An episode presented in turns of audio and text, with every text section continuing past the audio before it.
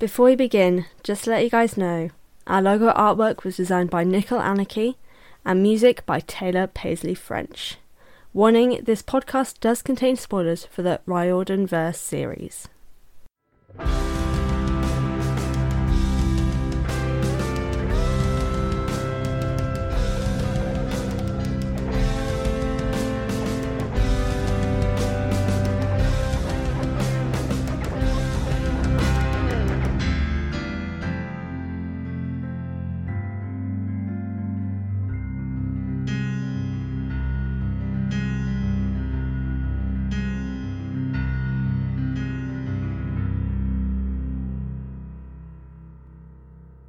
Hello, everyone, and welcome to the Best Damn Camp, a Riordanverse read along analysis podcast that sets out to read all the books by Rick Riordan in timeline order.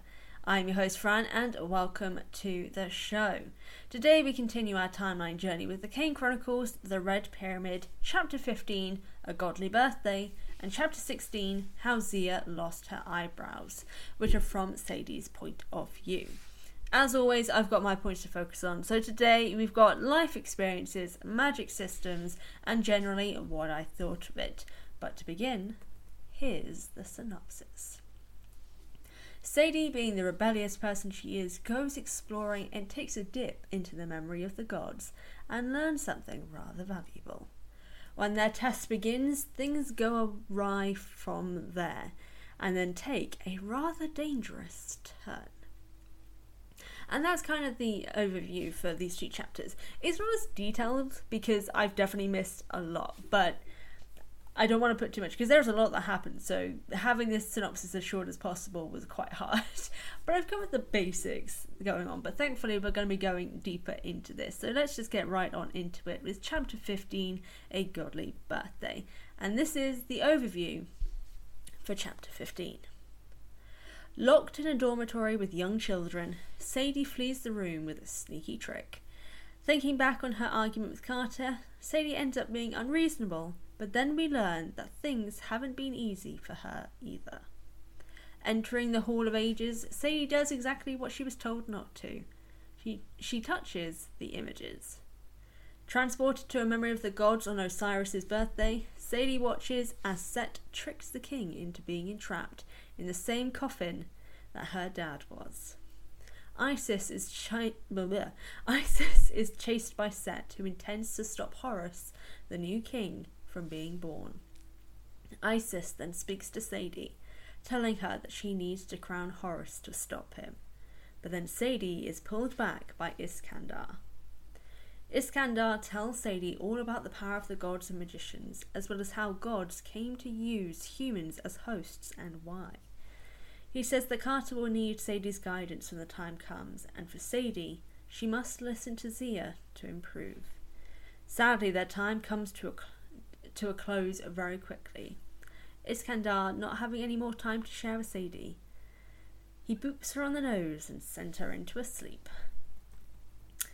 And that is the overview for chapter 15. And when I say so much happens, I mean so much happens. And I bring it up once again. I goddamn love this book. We're getting so much information. This is the whole thing. This is so so often the things that I complain about for Percy Jackson and Heroes of Olympus, and even Trials of Apollo sometimes. It's just the fact that I don't know if it is just to do with Greek mythology and Roman mythology or something, but like you never get told the full story, but here at least you do. Like we're loving the Iskandar being the wise old man figure, especially considering he's the wise old man figure who provides relevant and important information. Chiron could never. Um, as well as, no, I think Chiron's the who else? I don't know who it is from Magnus Chase. I don't think they have a wise old figure in Magnus Chase. Chiron is basically the only wise old figure besides Iskandar, and Chiron sucks. So, you know, Admittedly, there wasn't much competition for Iskandar because the only other person is Chiron, and Chiron is an idiot. Anyway, I've got to say, I also find it hilarious how how much kind of more realistic and just how much better the explanation for why the gods are kind of incestuous, incestuous and also just kind of weird about that with their habits and their relationships. And the explanation is basically like well, they have hosts. Like they they use host bodies to be in the mortal realm, and sometimes when they were in different hosts, those hosts had different re- relationships to each other. So sometimes they were in the host bodies of a family, so of siblings. Sometimes they were in the host bodies of a married couple. Um, and I thought it was just a really interesting explanation. Don't know if it's realistic to you know mythology, but like, thought it was. I thought it was pretty cool, so I thought it was a great explanation for it. Um, other than things like the justification as well um, that we get in Percy Jackson of like why other cabins can date each other. It's like, oh, it's because the godly DNA technically isn't real DNA, so it's not incest. And I'm like, hmm, that's a little bit of a flimsy reasoning there, friend. but, um, you know, whatever. Um, I just thought it was really funny. um, also, just to kind of so just to kind of finish up this feedback section for this, I have some thoughts and feelings about the whole Sadie and Carter conflict. Now, I put on my story, so obviously last week's uh, with the episode with Katie, which is a great episode, by the way. If you haven't listened to it yet, go check it out.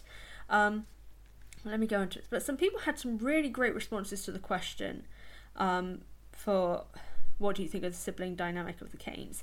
And every single person had like the best responses. Like, I really like how it shows their evolution as siblings because you're seeing the conflict between them and how difficult their relationship is to begin with. Like I, I responded to one of these comments basically being like completely agree with what they were saying, which is from podcaster Poseidon, which is if you like another Percy Jackson podcast, go check them out. Um, like they have their whole back and forth narrations, it's a stronger sibling banter, but in the actual narrative of the first book, you don't really have much of a sibling dynamic. Um, they haven't spent that much time together to develop that sibling bond. To which I went, yeah, I completely agree. We're seeing the sort of building blocks of where this could lead and see the results in later books. Like the relationship between them is so complicated and so complex because they don't have a relationship.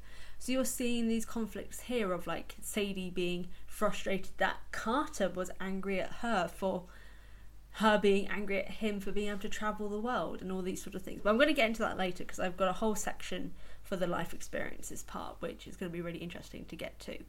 But um, I just really love that we're kind of continuing this narrative because it makes the relationship feel so much more real and tangible. Um, and I just love that. But let's move on to the next chapter, which is chapter 16 How Zia Lost Her Eyebrows. Um, which, by the way, great chapter title.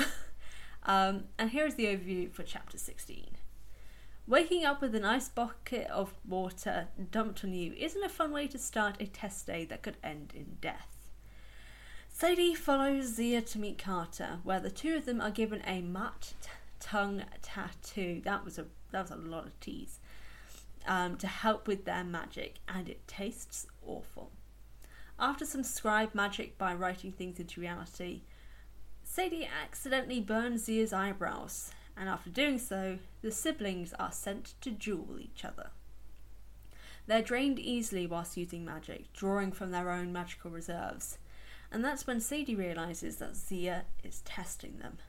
Zia thinks they're hosting gods and wants to see if they're dangerous.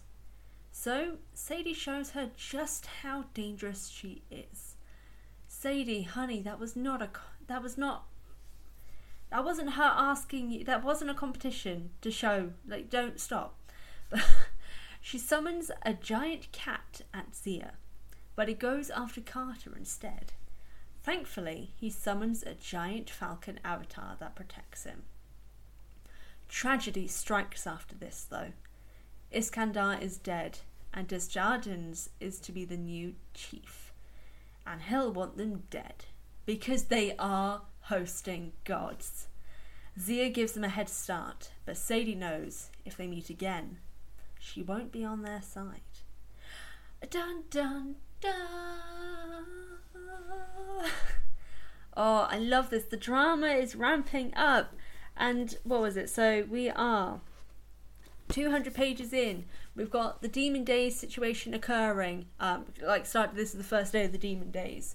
Uh, we've got the insight and history of what happened with the gods and their relationship and what's occurring.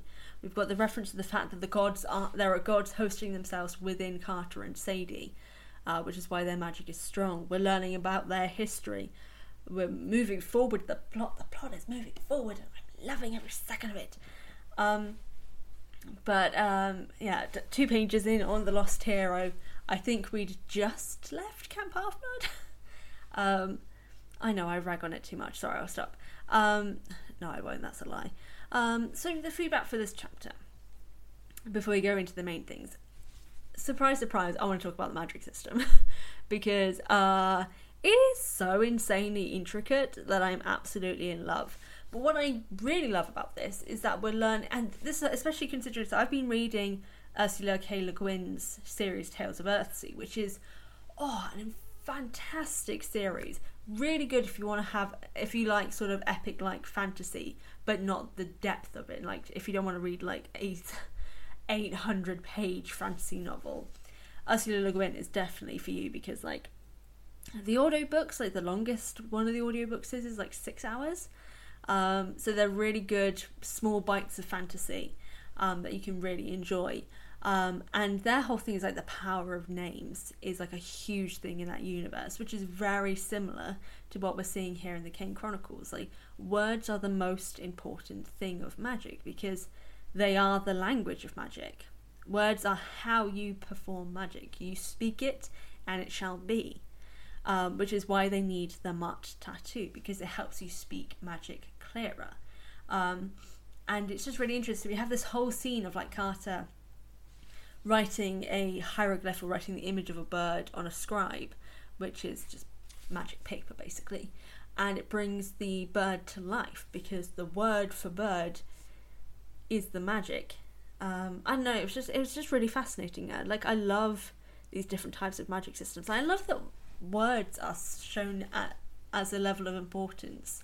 And again, it could be just tied to the fact that I'm really loving reading Ursula Le Guin's work, but I just like that that was that was involved here. So I'm intrigued if that's going to be a thing that um, Rick Riordan kind of got inspiration from, because that's like a huge part of her series. Um, but who knows? Um, as a whole, I'm just loving how much we're learning about uh, in this series, especially with the magic and how everything works. I just, I just really love it.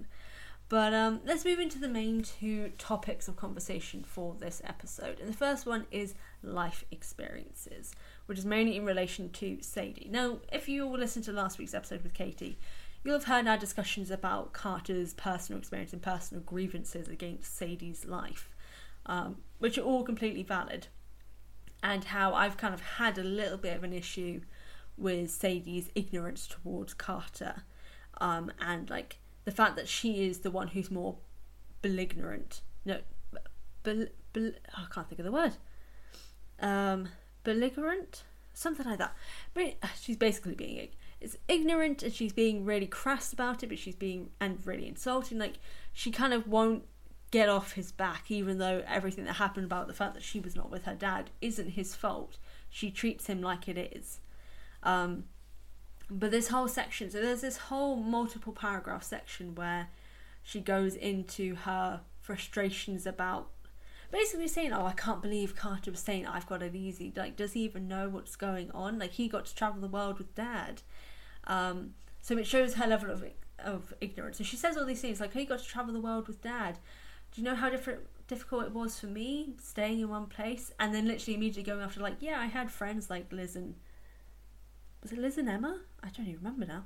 Um, um, but like if I have to stay in one place, so if I mess up with one thing, no one will ever forget it. Which like as a teenager, I know that's a big thing, but I was reading that and I'm because obviously we know what's gone in Carter's head. The first thing that I thought when that came up was like, so literally the only reason why you're jealous of Carter is because he doesn't have to worry about being embarrassed and having people remember that embarrassment. That's literally the reason why. um, but then it does go a little bit deeper. Um, and this is so this is where I'm going to be correcting myself. So I know that I've been calling Sadie white passing for a long period of time, which admittedly she would still probably be considered white passing. But we learn in this huge section. Um, let me get it up actually because it's really important to see this because it was. I was just hold on, where is it? Okay, so this is the whole thing. Um, this is the section. If Carter made a social faux pas or met people he didn't like, he could just move on. I had to stay put. I couldn't answer simple questions like where are your parents or what does your family do or even where are you from without exposing just how odd my situation was. I was always the different girl, the mixed race girl, the American who was an American, the girl whose mother had died, the girl with the absent father, the girl who made trouble in class, the girl who couldn't concentrate on her lessons. After a while, one learns that blending in simply doesn't work. But this is the thing that I want to focus on that where are you from? I was always the different girl, the mixed race girl. Because I know I've been calling Sadie white passing, which, again, like I said, still technically accurate because a lot of people also don't seem to recognize the fact that she is mixed race as well in some cases. Or not even that she's mixed race, because from how it's described, she is a mixed race presenting. But when it comes to her family, because her family are dark skinned and she's much lighter skinned, that is where the kind of situation happens of like people not recognizing her as being part of that family because they look very different from each other. But this is why, and this is why I'm, I, I've mentioned this before that I'm disappointed with Rick in how, well, it's both Rick and Viria. So I, I love Viria's work, great work that she's done. Um, but her art of Sadie is incredibly inaccurate because she draws Sadie as a blonde white girl.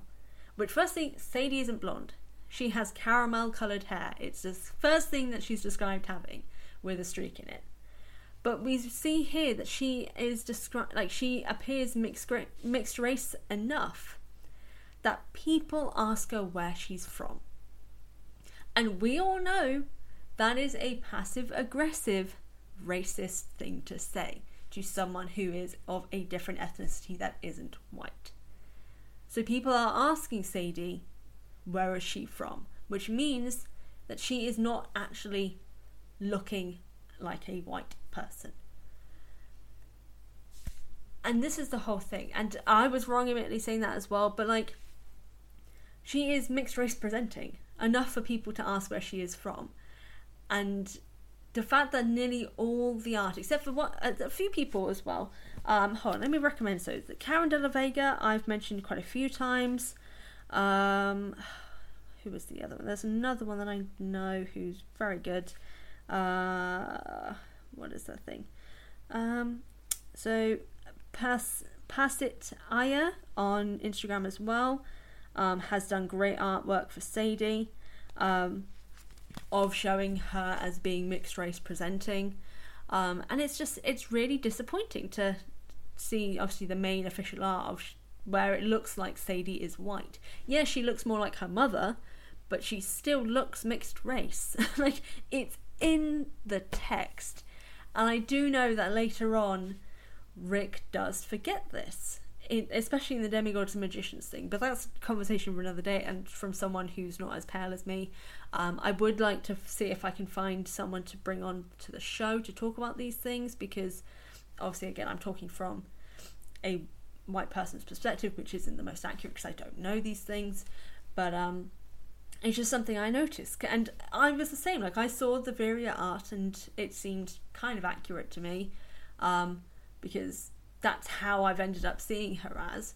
Whereas it's not remotely true. I should be thinking of her the way in which Parasit, Aya, and Karen de la Vega have drawn her, because that is the correct way. Um, I just find it hilarious that Rick managed to get artwork approved for Sadie that looks nothing like how he's described her. Anyway, moving on. Um, so what's uh, the thing I want to go into though is that I find it interesting that Sadie knows the struggles of racism and how, because she's stuck in one place, um, if she messes up, it's remembered. Um, she's the different one, the mixed race girl with a dead mum and an absent father, so she stands out. Just even as a whole, like, even if she wasn't trying to stand out, all these things and the fact that she's mixed race and all these sort of things, and even though London is very much a sort of a very diverse place, it is also depending on where you are, and especially with the fact that she's seemingly living in quite a white affluent area, I'd assume based on her grandparents. She could have also still ended up being like one of the few only people of colour in her school. um, which would have led to more issues. Like again, she's the different one, as she says, the mixed race girl, the dead mum and absent father. Like that is going to make her stand out. So she kind of goes with that. She stands out as much as possible. Um, but it shows an interesting contrast to what we've learned about Carter, who, being dark skinned, stands out automatically and not in a good way. So has to try and blend in through other means, or at least make him himself see more. Uh, what's the word? Um, oh, I can't think of the right word. There is a specific word.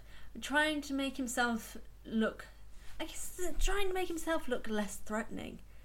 Um, like he wears things that kind of, like he wears these professional looking clothes. Like he wear he, he looks like as Carty described uh, as Sadie described him like a professor. Like he looks like an intelligent grown man when he's only fourteen, um, and probably has had to look that way for a long period of time to basically not be deemed as a threat inherently because of his skin color um, if he's dressing smartly, if he's dressing properly, if he's standing in a quote unquote correct way, hopefully he'll be deemed less of a threat. Um, it's bollocks that he has to, but that's very much that's the very different things in the way in which they are. Because um, the whole thing, based on like the whole co- colorism aspect as well, which um, with Sadie being light skinned and Carter being dark skinned, it's interesting how different they've had to go about their lives. Like Sadie had, even though she's had to have that whole thing of like standing out and being different, she was able to lean into that more and have the benefit, in a sense, of going full force with standing out as much as possible, wearing the combat boots, wearing the streaks in her hair, being loud, being brash, all these sort of things. Whereas Carter doesn't have that luxury because if he does that, that is more of a problem. Um, like I talked earlier about Sadie's seemingly ignorance on racial profiling, but as we see here, she knows it's a thing and that it happens because she's experienced it herself. But her ignorance then seems to stem within sort of colorism in a sense, because she doesn't seem to recognize how much harder it must be for Carter. She talks about how, you know, it's such a benefit to be able to move around all the time, but she doesn't think about firstly the struggles of that as a whole, but also the fact that even if he is moving around all the time, more often than not, he's probably facing the same same racism wherever he goes, no matter where it is that he is, and no matter how long he's there for. Because um, I think we get a scene, I don't know if it's in this book or in another, where like a police officer immediately sees Carter in an airport and assumes he's up to no good and comes towards them. Just seeing Carter, and Carter mentions that this isn't the first time. So, like, no matter where, no matter how long, no matter where he is, these things happen consistently. So it's not that he gets to leave these embarrassments or these terrible things behind because they're everywhere for him. So somehow that's that's really even worse because he can't escape that. But Sadie doesn't see it that way. She sees the fact that he's moving around a lot as a benefit because it means he doesn't have to see these things on a regular basis. But this is where communication needs to happen, people. Communication. I know you're children, but communication is still a big important thing, especially considering that you two are the only ones in your family. You need each other. So you need to communicate about these things. Anyway, I'll stop going on this tangent now and go into the magic system. Now, I want to do a little plug here because um, I'm not going to talk too much about the magic system here because you can learn more about this in my collab with Unclaimed Demigod, which is now up on YouTube for more detailed notes and discussions of the magic system, both the Kane Chronicles one, but also the Percy Jackson one as well. That was a really fun collaboration, by the way, so please actually do check it out because I love doing it. But for the little bit, what I'm loving about what we're learning here is that there is a level of nuance to how things work in the Kane Chronicles and its magic system because gods must have hosts to stay in the mortal plane. They can use like other powerful things, like images. Um, no, they can use other powerful images and things like statues, amulet, uh, amulets, etc., to host in. But using a mortal host, especially a magician or one with the blood of the pharaoh, gives them more power. Gives them more power. Gods need humanity because humanity have creativity, which allows them to change history instead of repeat it like the gods do. I just thought that was a really interesting thing. Like the reason why the gods need humanity is because they need them for their own gain. Because gods, in a sense, are doomed to repeat everything that happens because they can't actually change history. But by having a human host and being within that human body, they can literally influence history because humanity are the ones who change history. The issue is their power is sometimes too great and their want to change history and their want to use their power within this mortal body can sometimes quite literally burn up their hosts. Um, only those who had the strength to withstand them more often were the blood of the pharaohs, which is who Carter and Sadie are connected to through their families. Specifically, two lines of blood of the pharaohs, which makes them even more powerful and even more capable of hosting gods, which, as we find out, is exactly what they're doing. But they don't know who they're hosting, they don't know how it's happened, and that's what we're going to be finding out later. Um, also, fun fact, we also find out that magicians have different kinds of magic. So, combat, divination, elemental, animal uh, communication, amulet charming, all these sort of things. Very, very fascinating stuff. Um, and I'm just, I'm really, really loving all these sort of things. We're just, we're learning so much about what's going on in in the series, and I just, I don't know, I just really appreciate that we're getting it. Um, but I think that's just kind of all we have for today. I can't think of anything else to to bring up, if I'm honest. So, um, what I am going to do is uh, finish up here. Um, so, um, yeah, let's go into the thing that you are all waiting for, which is the question of the episode. So, this week's question is When you learnt that the Kanes were hosting gods, were you surprised? Because um, I admit, when I first read the books, I was kind of surprised. I was not expecting that. I had a feeling maybe there'd be something there, but um, I thought it'd be more like when I was reading them, I didn't think they were hosting them without knowing. I thought they were going to go forward and offer themselves as hosts to the gods, like within the book to help defeat Set. I thought that's where it's going to be leading to. Like the gods are speaking to them, saying, "Look, you need our help." but not actually within them at the time. So I remember being really surprised the first time I read this series. Obviously, I, I know this is happening now because I know the books, um, but yeah, first time I was definitely surprised. So I'm intrigued. So yeah, that'll be going up on our social media. So let me know your thoughts. Um, and before I go, um, I'm going to do a proper announcement in next week's episode, but keep an eye out on all the Percy Jackson podcast pages currently because uh, we have something very exciting that we will be announcing um, probably in early December for something that's going to be happening near the end of December or at least sort of mid to end point of December. Um, it is uh, it's going to be exciting um, and it's going to be for a good cause, so uh, keep an eye out for that. Um, both here on the show and on the social medias of the Percy Jackson podcasters. Um, it's not going to be all of us because I think it's only the ones that I'm connected to, but um, hopefully you guys should all be following them anyway. So uh, yeah, keep an eye out for that. But uh, yeah, thank you all for joining me for these chapters. Be sure to join me next Wednesday as we continue our Universe journey. To plug where you can find our podcast, we are available on Spotify, Apple Podcasts, Audioboom, Stitcher, Deezer, and basically wherever you listen to podcasts. In the meantime, between episodes, you can find the Best Damn Camp on various social media at Best Damn Camp Pod on Instagram and Twitter. If you want to email me with your thoughts, you can email the camp at hotmail.com or if you want, you can support this podcast by becoming a podcast patron over at patreon.com slash a healthy dose of Fran, which is linked in the episode show notes for things like early access and other exclusive perks to all of my podcasts. Want more Percy Jackson content? Check me out on YouTube at A Healthy Dose of Fran, or if you want to support my own writing, which is starting to publish next year, drop me a follow at A Dose of Fran on Instagram, Twitter, and TikTok. Again, thank you all for tuning in. As always, I've been Fran, your very own hunter. I'll see, shall speak to you guys next time. Bye.